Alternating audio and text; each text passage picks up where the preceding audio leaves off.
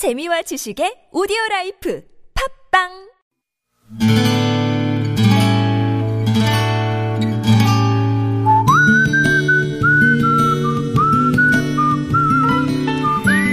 여러분 기억 속에서 여전히 빛나는 당신이라는 참 좋은 사람. 오늘은 인천시 부평구에 사시는 한시동님의 참 좋은 사람을 만나봅니다.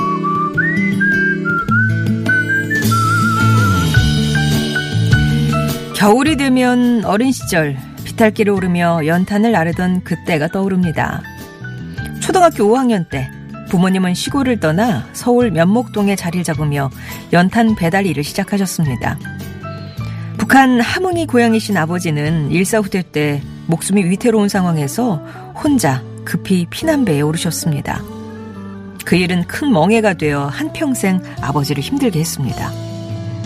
북한엔 아버지의 첫 아내와 네 자녀가 있었거든요. 혈혈단신 낯선 남한 땅에 닿은 아버지는 17살 어린 아내와 재혼해서 아들 셋을 낳아 키우면서도 늘 북에 있는 가족 생각에 가슴 아파하셨습니다. 술을 드시면 깊은 후회와 괴로움을 난폭하게 드러내셨어요. 어머니는 그걸 다 참아내며 가난한 살림을 꾸리고 또 그 연약한 몸으로 연탄 배달을 하셨습니다.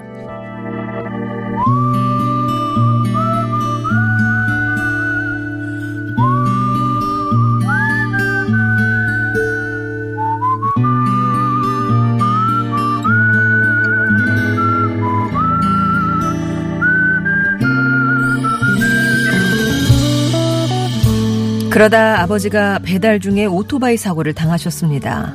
뇌를 크게 다쳐 기억을 잃어버린 아버지는 어린아이 같으셨죠. 평생 말 한마디 곱게 하지 않던 남편을 돌보며 어머니는 처음에 많이 미웠다고 합니다. 그러다 어느 순간 아버지가 불쌍하다는 생각이 드셨대요. 전쟁의 소용돌이에 휘말려 고향과 가족을 등져야 했던 사나이. 강한 척, 모진 척 했지만 아이처럼 마음 약했던 남자.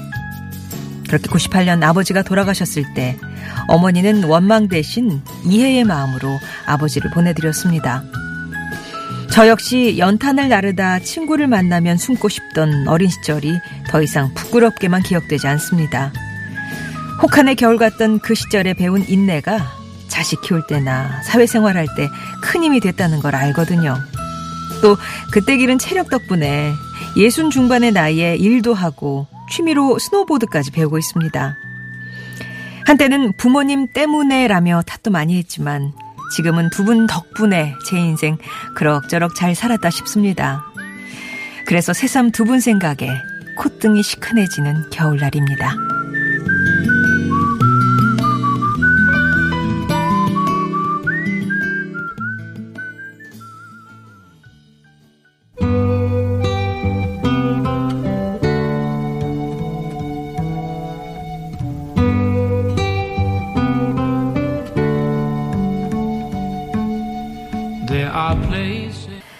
오늘 참 좋은 당신은 인천시 부평구에 사시는 한시동님의 사연이었고요. 들으셨던 노래는 호세 펠리치아노의 In My Life였습니다. 한시동 씨는 지금 병원 셔틀버스를 운전하신데요. 늘 저희 방송 함께 하시는데 다른 분들 사연 들으시다가 부모님 이야기, 어린 시절 얘기를 보내주셨어요. 어, 아버님이 참 무섭고 엄하셔서 난 사랑을 받아본 적이 없어. 이렇게 생각을 하셨는데 어머니께서 이런 얘기를 들려주셨대요. 한시동 씨가 태어나서 얼마 안 돼서 많이 아팠을 때 아버지가 아들 살리겠다며 집에 있는 돈 탈탈 털어서 한약을 구해오셔서는 정성스럽게 그 약을 먹이셨다고 합니다. 또 생각해보면 이런 추억도 있는데 아버지가 겨울엔 함흥 만세교 아래에서 스케이트 타셨다. 그러시면서 동네 양어장 데려다가 거의 매일 스케이트를 가르쳐 주시기도 하셨다는데 그 추억 때문인지 지금 스노우보드도 스노우보드도 배우게 되셨다고 합니다. 아, 돌이켜보면 아버지 운명도 참 안 됐다 싶은 생각이 드시는데 근데 더 마음 쓰이는 대상은 어머니시래요. 17살 차이 나는 아버지와 어, 사셨잖아요. 그것도 이제 막 무뚝뚝하고 무서울 정도의 남편을 만나서 고생만 하신 걸 생각하면 아직도 마음이 많이 아프시다고 하는데 어머니가 그 여린 몸으로 연탄이고 빌탈길을 오르던 모습이 지금도 눈에 선하고요. 어머니 고생하고 사신 걸 생각하면 가슴이 짠하고 아리다고 하십니다. 그래도 지금 건강히 잘 계시니까 오래오래 아드님 효도 받으면서 행복한 여생 보내시면 좋겠습니다. 아유, 그리고 보면 원망스럽다가도 애틋하고 애달프고 또 가슴 찡한 게 가족, 특히 부모님이 아닐까 싶어요. 날씨가 또 추우니까 어린 시절에 부모님 생각난다면서 사연 보내주신 거였는데 한시동님 예 사연 잘 들었습니다. 근데 들으시면서 어, 공감을 많이 해주셨어요. 저희 집하고도 비슷하네요 하시면서 일산멋쟁이님이 아버지 고향이 평남이시고 어머니랑은 25살 차이가 나셨대요. 아버지는 생활력 강하셨고 참 좋은 아버지셨습니다. 10년 전에 87에 돌아가셨네요. 이렇게 얘기도 주셨고. 또 시아버님하고 되게 비슷하다면서 5004번님이 그때 한국전쟁 때 가족들 두고 오신 게 두고두고 괴로워서 많이 어, 슬퍼하시고 술도 많이 드셨는데 또 이런 예, 비슷한 공감의 사연들도 많이 왔습니다. 아, 여러분도 이렇게 예, 뭐 누구나 느낄 수 있는 공감의 사연들 어, 보내주시면 좋겠어요. 3부의 시작은 여러분의 사연으로 시작을 합니다. 오늘처럼 이렇게 애틋한 가족에 대한 얘기들, 회사 동료나 친구나 이웃에 대한 얘기 다 좋고요. 여러분의 어떤 일상의 면을 나눠주시면 그 누군가와는 이렇게 또 공감대를 이루신다니까요. 이 시간에 함께 나눠주세요. 직접 이렇게 써주셔도 좋고, 아니면 당신 참여 네 글자 보내주시면 저희가 연락을 드려서 내용지 전해 듣고 정리해서 소개하겠습니다. 홈페이지 게시판이나 50원의 유료 문자 메시지 우물정 0951번으로 보내주시면 사연이 소개된 분께는 선물도 보내드리겠습니다.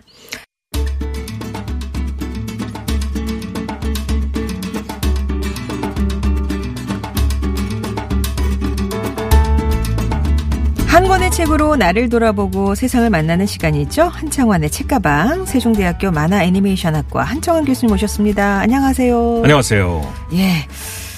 오늘 어떤 책 네. 만나볼까요? 어, 제가 있는 직장이 세종대학교입니다. 네. 세종대학교란 이름이 음. 1978년도에 수도여자 사범대학교가 이제 여자 학교인 여학생 아, 학교였는데 예, 예. 남녀공학으로 4년제로 바뀌면서 세종대학교라는 교명을 받게 됐는데 78년. 예. 79년부터 저희가 4년제가 됐는데 아. 그 당시에 교육부 장관께서 세종대학교라는 이름에 사인하시면서 네. 야, 요네 요 이름이 있었구나 하셨다는 전설이 있습니다. 그 이후에 조, 조선시대 때 왕 이름으로 대학교 이름을 고치려는 대학들의 시도가 여러 번 있었지만 아. 세종대학교라는 세종대왕 이름 말고는 참 붙이기가 애매했다. 대종대학교, 정- 영조대학교, 정조대학 정조대학교. 다 이상하다고 그래서 결국 다 얘기가 있습니다만은 네.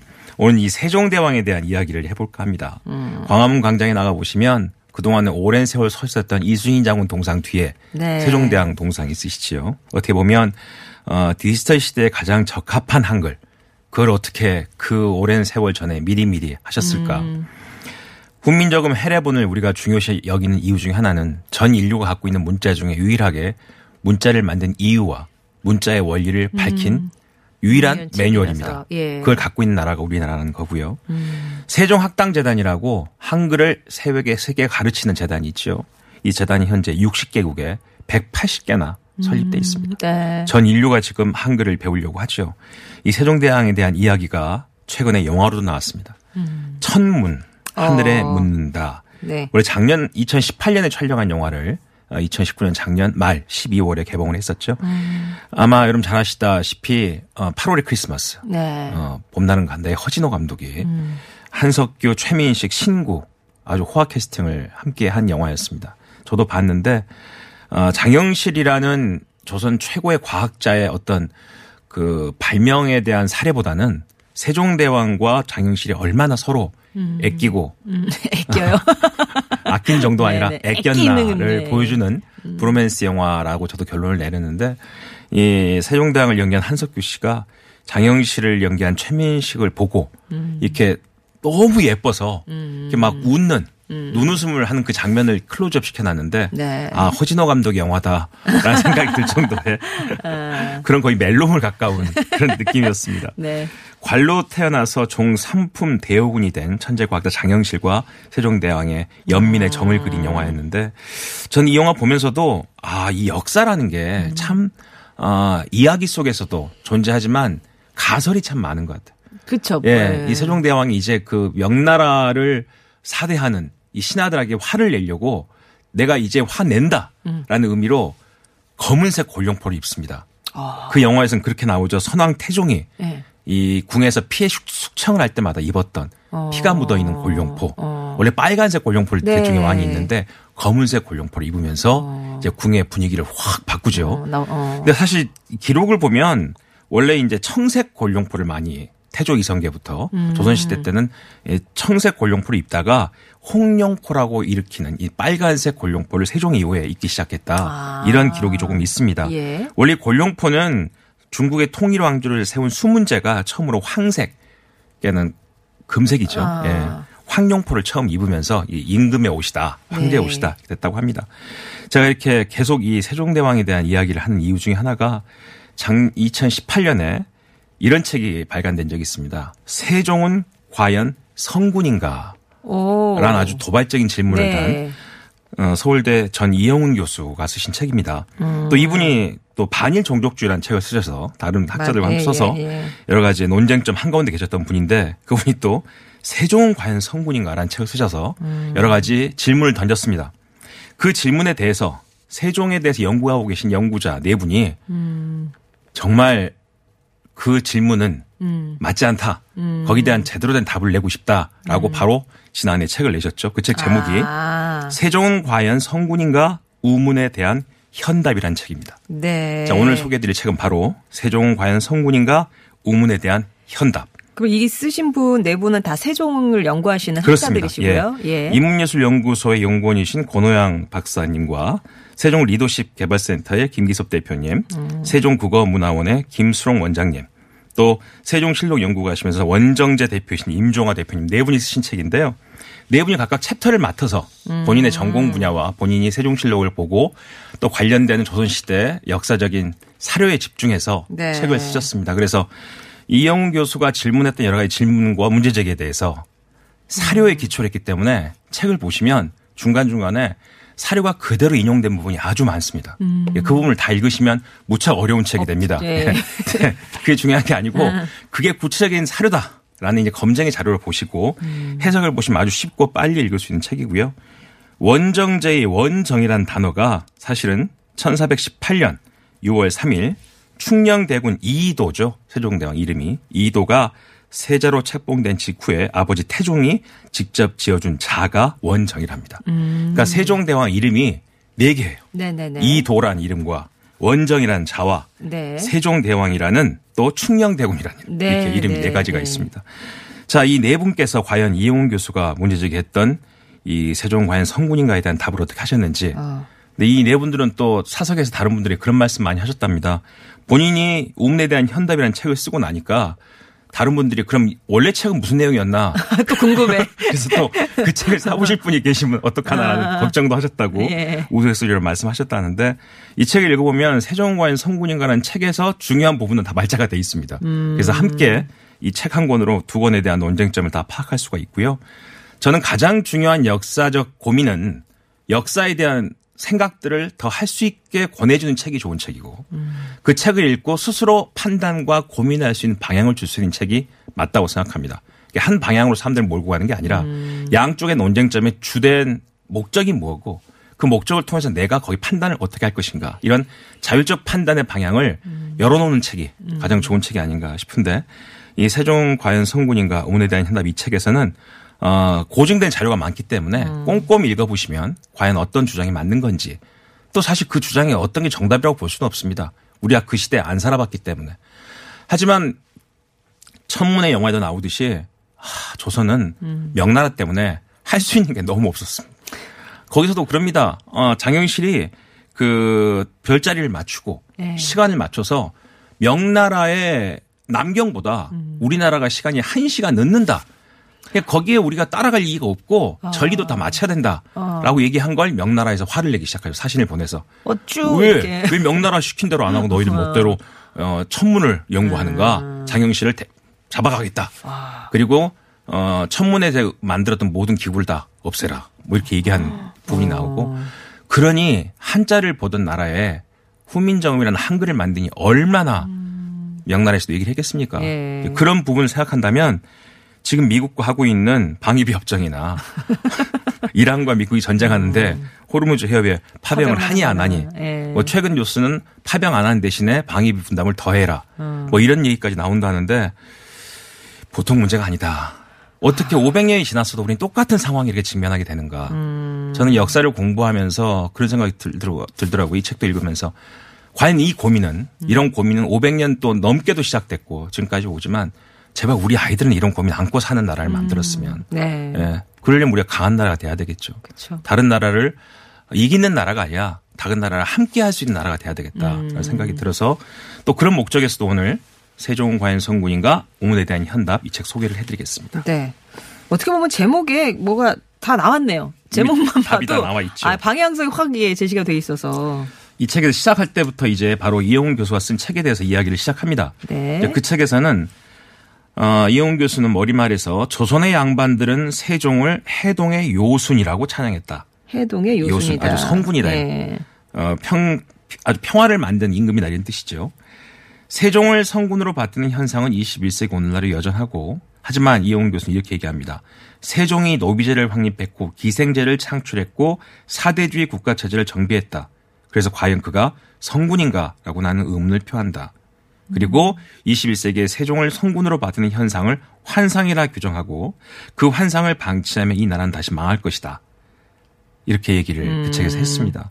이에 대해서 이 필자 내부는 이렇게 답을 합니다. 먼저 세종은 문화, 과학, 예술 분야 등에서는 철저히 자주를 실천했고 그 결과 현대에서도 많은 국민들이 세종을 존경하는 데 영향을 미치고 있으며 앞으로도 계속 그러한 영향을 미칠 것이다. 라고 말씀하시면서 거기에 대한 이제 답을 하나하나 문제에 대한 답을 하고 있습니다. 근데 그렇게 된 가장 중요한 목적이 이영훈 교수님이 책에서 써셨대요. 생산적 토론은 감히 청할 수 없으나 간절히 바라는 바이다.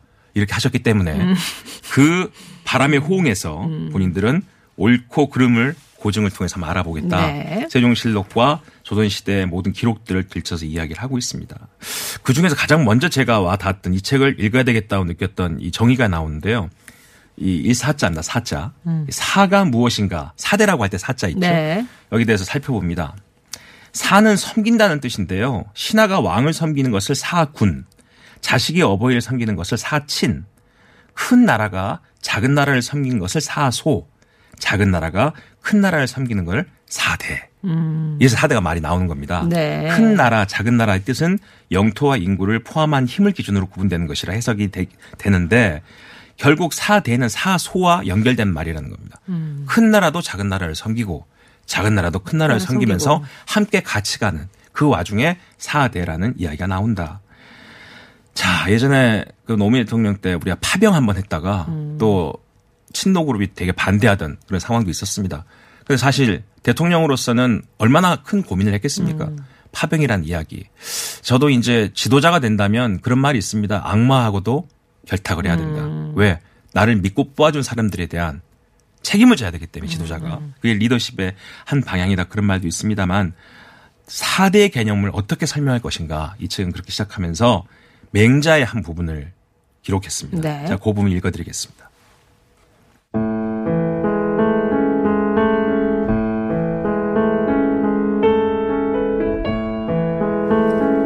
맹자 양해왕 장구 하편에는 어떻게 해야 이웃나라와 잘 지낼 수 있는지에 대한 방법을 제시하고 있다. 제 나라 선왕이 묻기를 이웃나라를 사귀는데 도가 있습니까? 하니 맹자가 답하기를 있습니다. 오직 어질 인한 자라야 큰 나라로 작은 나라를 섬길 수 있습니다. 그러므로 탕이 가를 섬기시고 문왕이 곤을 섬기셨습니다. 오직 지혜로운 자라야 작은 나라로 큰 나라를 섬길 수 있습니다. 그러므로 태왕이 훈육을 섬기시고 구천이 오나라를 섬겼습니다. 큰 나라로 작은 나라를 섬기는 자는 하늘을 즐거워하는 자이고 작은 나라로 큰 나라를 섬기는 자는 하늘을 두려워하는 자입니다. 하늘을 즐거워하는 자는 천하를 보전하고 하늘을 두려워하는 자는 나라를 보존하는 것입니다. 시경에 이르기를 하늘의 위험을 두려워하여 이에 보존한다고 하였습니다. 이처럼 제나라 선왕과 맹자의 대화에서 볼 수 있듯이 고대의 사대는 이웃나라를 사귀는 도의 하나였다. 비록 큰 나라는 작은 나라를, 작은 나라는 큰 나라를 섬겨야 천하와 나라를 각각 지킬 수 있다는 점에서 차이는 있지만 서로 섬겨야 한다는 점은 같다. 특히 지혜로운 자라야 작은 나라로 큰 나라를 섬길 수 있다는 점은 당시 작은 나라 조선이 취할 수 있는 최선의 방책임을 알 수 있다. 이웃나라를 사귀는 도 중에 하나가 사대였는데 이제는 좀 약간의 그 협소된 느낌, 그렇죠. 예, 그 의미로 지금. 저는 이 부분이 네. 참 와닿습니다. 음. 큰 나라로 작은 나라를 섬기는 자는 하늘을 즐거워하는 자이고 예. 작은 나라로 큰 나라를 섬기는 자는 하늘을 두려워하는 자다. 그런 예가 있나요? 큰 나라가 작은 나라를 섬겼던 예 이런 거는 뭐 이렇게 소개를 안 해주시나요? 저는 최근 지금 여름방학 내내 지금 중국에 있는 현지 교수들이 저희 과에 박사과정으로 와서 네. 이 학생들과 여름방학에 수업을 같이 하고 있- 토론하고 있는데 음. 제가 대항해 시절에 여러 유럽의 나라들이 남미와 북미 또는 이 동남아시아에 식민지를 만들고 일본도 우리를 식민지했지만 아, 자원을 뺏어가면서 여러 가지 이제 뭐 노동력도 뺏어가고 여러 가지 일을 했는데 유독 중국은 다른 나라를 제국화시키는 개념을 소홀히 한 나라 중에 하나입니다. 대항해 시절에 중국도 큰 배에다가 그릇과 차와 향료 같은 걸 싣고 유럽에 갔대요. 당시에 미국에 있던 유럽에 가서 이게 그릇이라는 거야. 이게 차거든. 뭐 이렇게 가르쳐 주고 왔답니다. 중국은 그냥. 그 나라를 식민지로 만든 게 아니라. 그래서 저는 그 당시에 이 중국이 가지고 있었던 그 대항해 시절의 생각들. 그게 바로 큰 나라가 작은 나라에 대한 그게 사소라는 개념이 네. 그런 개념이 아닐까. 저 수업 시간에 같이 그렇게 얘기한 적은 어, 있습니다. 어. 근데 사실 이 말에 맹자에 나온 것처럼 하늘을 즐거워할 줄 아는 자는 특히 이제 작은 나라를 섬길 줄 아는 자는 천하를 보전한다. 이게 함께 잘 살 수 있다는 얘기죠. 그 다음에 하늘을 두려워하는 자는 나라를 보전한다. 아마 우리나라가 어, 삼국시대부터 고려 조선까지 이 나라가 이 땅에서 이만큼 살 수 있었게 보전된 것도 결국 그렇게 해온 게 아니겠는가. 이미 그렇게 많은 국가들과 그 왕들이 사대를 해왔음에도 불구하고 왜 이영훈 교수님은 세종대왕이 사대를 그렇게 집중적으로 했다고 얘기를 하는 건가라는 얘기를 또 답을 하십니다. 네. 그러면서 이제 고려시대 때는 어떻게 중국과 살아왔는지에 대한 얘기를 또 하고 있는데 저는 이 책을 읽으면서 30년 전에 예. 제가 대학생 때 김대중 대통령이 예. 어 그때는 이제 당의 대표였는데 저희 정치학 수업에 특강을 오신 적이 있어요. 어. 근데 그때 오셔가지고 학생들 앞에서 가장 충격적인 얘기는 통일이 돼도 주한미군이 있어야 된다. 아, 김대중 대통령. 네, 중국과의 경계선에 미군이 있어야 된다. 그게 미군이 우리나라에 있는 이유다. 뭐 이렇게 설명을 쭉 하시면서 정말 우리나라가 가지고 있는 지형적 위치가 외교적으로 참 엄청난 일들을 해야 되는구나. 라는 고민한 적이 있는데 아마 이 책에서도 그런 의미에서 사대를 재해석하고 있습니다. 네. 오늘 만나고 있는 책은요. 세종은 과연 성군인가? 우문에 대한 현답이라는 제목의 책입니다. 권오향, 김기섭, 김수롱, 임종화 선생님이 공동으로 쓴 책인데요. 노래 한 곡 듣고 와서 계속 얘기 나눠볼게요. 바비킴입니다. 어, 1년을 하루같이 뜨개 사랑님이 신청하셨어요.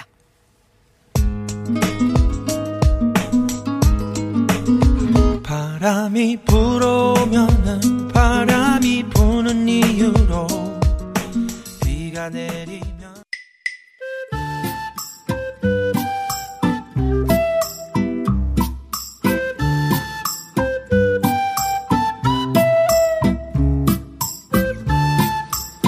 목요일에 만나는 좋은 사람들 한창환의 책가방으로 함께하고 있습니다. 오늘 만나고 있는 책은 세종은 과연 성군인가 우문에 대한 현답이라는 책입니다. 아무래도 이제 뭐 왕에 대한 얘기니까 정치 분야, 외교 분야 이런 얘기가 주로 나오겠네요. 네, 많습니다. 특히나 제일 처음에 이제 중국의 사대한 체제를 구축한 왕이 세종대왕이다. 이렇게 이용 교수님에 대한 문제 제기가 음. 이 책에 대한 필진 네 분께서 반박을 하신 내용이 주된 내용입니다. 이 책에 사실은요. 저희 그 세종대학교 만드신 주영아 이사장님 돌아가셨는데 그분이 돌아가기 직전까지 하신 말씀 중에 하나가 인천국제공항을 음. 세종공항이라 칭해야 된다. 뭐 이런 말씀 하신 적이 있어요. 예. 그 당신 제가 왜 그러시나 그랬거든요. 근데 이 책 다시 읽어보니까 어느 나라나 예. 공항 이름 앞에 대표적인 위인 이름을 많이 붙입니다. 그렇네요. 네, 사람 그렇죠. 이름 많이 네, 들어가네요. 케네디 공항, 네, 드골 공항 다 네, 그렇거든요. 네. 그런 것처럼 우리나라를 대표할 수 있는 사람이 누군가 음. 역사적인 인물로 따지면 충분히 그럴 만한 가치는 있지 않나라는 생각을 한번 해봤습니다. 특히 사대주의에 대한 얘기가 나오는데 고려시대 얘기를 좀 정리를 해놨어요. 이 책에서도요. 저도 대충 알고 있었지만 다시 한번 정리해 보니까 아우 고려도 만만치 않은 나라였습니다. 보니까 송나라, 요나라, 금나라 막 이런 나라들이 원나라까지 네. 망하고 합치고 하면서 고려가 그 한 나라를 유지하기 위해서 근데 이게 또 한족의 나라가 다 아니에요. 아, 송나라는 5대 십국 시대를 통일한 게 송나라 한족의 네. 나라인데 그다음부터 거란족의 그쵸. 나라가 요 나라였고 음. 여진족의 나라가 금나라였고 몽골족의 나라가 원나라였습니다. 이 나라들이 계속 바뀌어가면서 어. 고려에게 압력을 가하는 그 시대를 고려가 살아낸 겁니다. 버텨낸 거죠. 예. 그러다 보니까 고려는 정말 사대를 나름대로는 영리하게 해온 나라다. 음. 이미 그때부터 사대는 계속돼 왔다라는 이야기를 이 필진들은 하고 있습니다. 그러다가 결국은 이제 원나라까지 내보내고 명나라가 들어서면서 이제 조선을 조선과 고려와 조선을 넘어설 음. 때 통치하게 된 거고 조선의 국호까지도 이성계 태조 이성계가 나라 이름을 두 개를 보냅니다. 그 중에 선정된 게 조선이었다는 것이죠. 음. 아, 그 정도로. 그 정도로. 예, 동의에 있는 나라의 명을 조선이라 칭하니 어, 음. 잘 다스리거라. 칩. 명나라 황제가 그랬다는 얘기죠. 네. 이제 그런 식의 역사 기록이 계속 남아 있는 겁니다. 음. 그 속에서 조선이 또 살아남기 위해서 명나라와 화친을 하고 지냈던 그- 그 역사가 계속되고 있는데 그걸 가지고 세종 때 다 그런 걸 했다라고 얘기하는 거는 너무 과장된 설명이다. 이렇게 문제 제기를 하고 음. 반박이군요. 있습니다. 네, 네. 그렇습니다. 다시 한번 생각해 봐도 이 원나라까지 오는 동안 아 고려 시대가 참 살기 힘들었겠구나 생각이 들었고 원나라는 부마국이라고까지 했죠. 원나라에 이제 왕자를 보냈기 때문에 어려운 나라였다라는 얘기가 또 있었습니다. 그 다음에 또 문제가 뭐였냐면 노비제도를 노비제. 확립한 게 세종대왕이다 이런 네. 얘기를 하- 한 적이 있는데 사실은 노비제도에 대한 몇 가지 원칙과 법령이 만들어지긴 세종대왕 만들어진 게 맞답니다. 음, 그런데 문제는 그 이영훈 교수가 말씀하신 내용 중에는 노비는 사유재산이었기 때문에 음. 잘못하면 죽여도 죄가 아니었다. 뭐 이렇게 얘기를 하는데 당시에 어, 이유 없이 노비를 음. 못 살게 굴거나 체벌한 양반에 대해서는 관직을 멸하고 곤장을 쳤다는 기록이 남아 있답니다. 어. 이런 것처럼 절대 그렇지 않았다라는 이야기를 이 책에서도 답변으로 얘기를 하고 있습니다. 네. 그래서 그 결론적으로는 이 사대에 대한 얘기를 하면서 이영훈 교수는 작고 약한 나라가 크고 강한 나라에 굴종하는 것은 종묘와 사직을 보존하고 백성을 평안케 하는 고육지책인 것이다. 태종부터 그렇게 해왔다라고 이야기를 하고 있는데 이 죄송합니다. 세종이 지성으로 사대한 것은 내 나라의 백성과 영토 그리고 미래를 지키기 위한 것이지 결코 명나라를 위한 것은 아니었다. 이 필진들은 말씀을 하고 계십니다.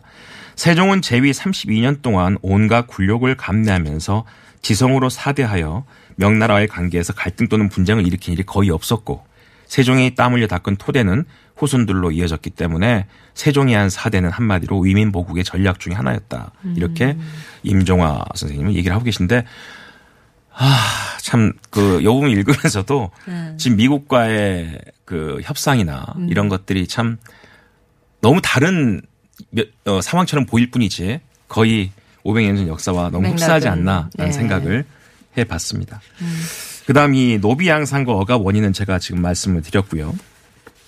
그 다음에 이 세종대왕 때 가장 중요한 이유 중에 하나가 어, 이용 교수가 훈민정음은 한자음의 발음 기호 창제설이다. 이렇게 얘기하는 거예요. 네. 이용 교수가 얘기하는 건 뭐냐면 훈민정을 만든 이유는 어, 한자 밑에다가 한자의 발음을 적기 위해서 아, 그렇게 만든 거다. 만들었다고요? 그래서 한자를 빨리 배우게 하고 아. 쉽게 이해하기 위해서 만든 거다. 결국 한자 음을 예. 우리나라 사람 발음에 맞게끔 더 맞춰주기 위해서 보조제로 만든 게 어. 한글이다. 이제 그게 이제 그분의 주장이고. 후민정음 네. 한자음 발음교 창제설이 몇 명의 연구자가 지금까지 해온 사례가 또 있었습니다. 네. 그거를 이훈 교수가 이야기를 한 것이죠. 근데 이제 이거를 보고서 바로 이 네 분들이 제가 이 글에서 보지 참지 못하고 나오신 말씀 같아요. 어. 이미 훈민정음 해례본에도 그렇고 글자를 모르는 예. 백성들이 글자를 알게 하기 위함이다. 어여삐 여겨. 예, 본인이 다 예. 교육을 받게 하기 위함이다. 그리고 이 천문에도 나옵니다. 우리나라 최고의 정승이라고 알려진 음. 가장 오랫동안 영의정을 하셨던 황희정승이 신부선생으로 나오시는데 그 말씀 하시죠. 문자는 안 됩니다. 음. 문자가 뭔지 아십니까? 사대부 기득권층의 유일한 힘 권력입니다. 음. 근데 그 글자를 노란이요. 그러면 조선은 없습니다. 음. 뭐 이렇게 세종대왕한테 협박 아닌 진언을 합니다. 근데 저는 그때 느낀 게 정말 그러겠다. 음. 글자를 알기 때문에 세상에 대한 모든 원리와 방향을 자기들끼리 결정을 했고 권력을 나눠 가질 수 있었고 통치할 수 있었는데 백성들이 글자 나눈 순간 권력은 붕괴될 수밖에 없기 때문에 후민정음을 얼마나 사대부들이 반대를 했겠느냐. 뿌리 깊은 나무라는 드라마를 보면 그런 장면이 나오죠. 물론 그것도 어 여러 가지 드라마적 요소가 합쳐진 건 맞지만 그 정도로 사대부들이 반대한 거는 뭐 안 봐도 뻔한 일이고 명나라가 그 소식을 들었을 때 또 어떻겠습니까? 그런 모든 것 속에서 그런 어려움을 극복하고 만든 게 훈민정음인데 그걸 이제 한자음 발음기호 장제설이다라고 이야기하는 거는 앞뒤가 맞지 않는 얘기다. 예. 정확히 만들어진 과정과 만든 후의 과정과 물론 그렇게 쓰여진 적도 있답니다. 한자 밑에 이 한글로 뭐 쓰- 발음을 쓸 썼겠죠. 수는 있죠. 예, 예. 그렇게 써, 쓰는 그런 어, 의도로 써진 기- 상황도 있었지만 기본적으로 후민정음 창제의 원리와 방향은. 그렇습니다. 예. 그렇게 이 책에서도 반발을 하고 있습니다.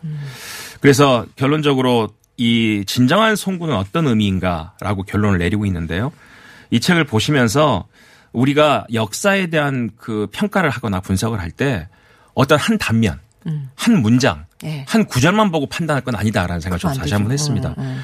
어, 저 또한 이 책을 보면서 고민하고 있습니다. 어떤 게 맞는 건지 또 어떤 방향에 맞는 건지 고민을 하고 있는데 문제는 독자 여러분께 직접 한번 책을 보시고 그 책 속에 나와 있는 고증과 주장들을 한번 확인해 보셔야 되지. 전 요즘 그 광화문에서 많이 나오시는 분들 할아버지 할머니들께서 이승만 광장으로 이름 바꿔야 된다. 광화문 광장 그런 말씀 하시는 분도 많고 예. 저는 성조기까지는 알겠는데 왜 이스라엘 국기를 흔드는지 잘 모르겠어요. 근데 이런 여러 가지 생각들이 다른 건 다 인정을 해야 된다고 생각이 듭니다. 네. 민주주의 국가에서. 근데 문제는 그런 생각을 하게 되는 과정과 경위에서 진실이 뭔가에 대한 기본적인 자료를 탐독할 수 있는 노력은 해야 되지 않느냐. 그냥 인터넷 떠 있는 기사들, 인터넷 방송들, 뉴스만 보고서 모든 걸 결정할 게 아니라 그 말이 왜 나왔으며 어디서 시작됐는가에 대한 고증과 실증에 대해서는 한 분씩 고민을 더 해보고 책을 직접 찾아보는 노력이 필요하지 않겠느냐 이런 생각이 들어서 오늘 이 책을 소개해드렸습니다. 네. 오늘 만났던 책은 세종은 과연 성군인가 그 의문에 대한 현답, 예, 라는 내용의 책 만나봤습니다. 한창 교수님이었습니다. 고맙습니다. 네, 감사합니다. 어, 노래 한 곡 들을게요. 2403번님이 신청하신 이선희의 인연입니다.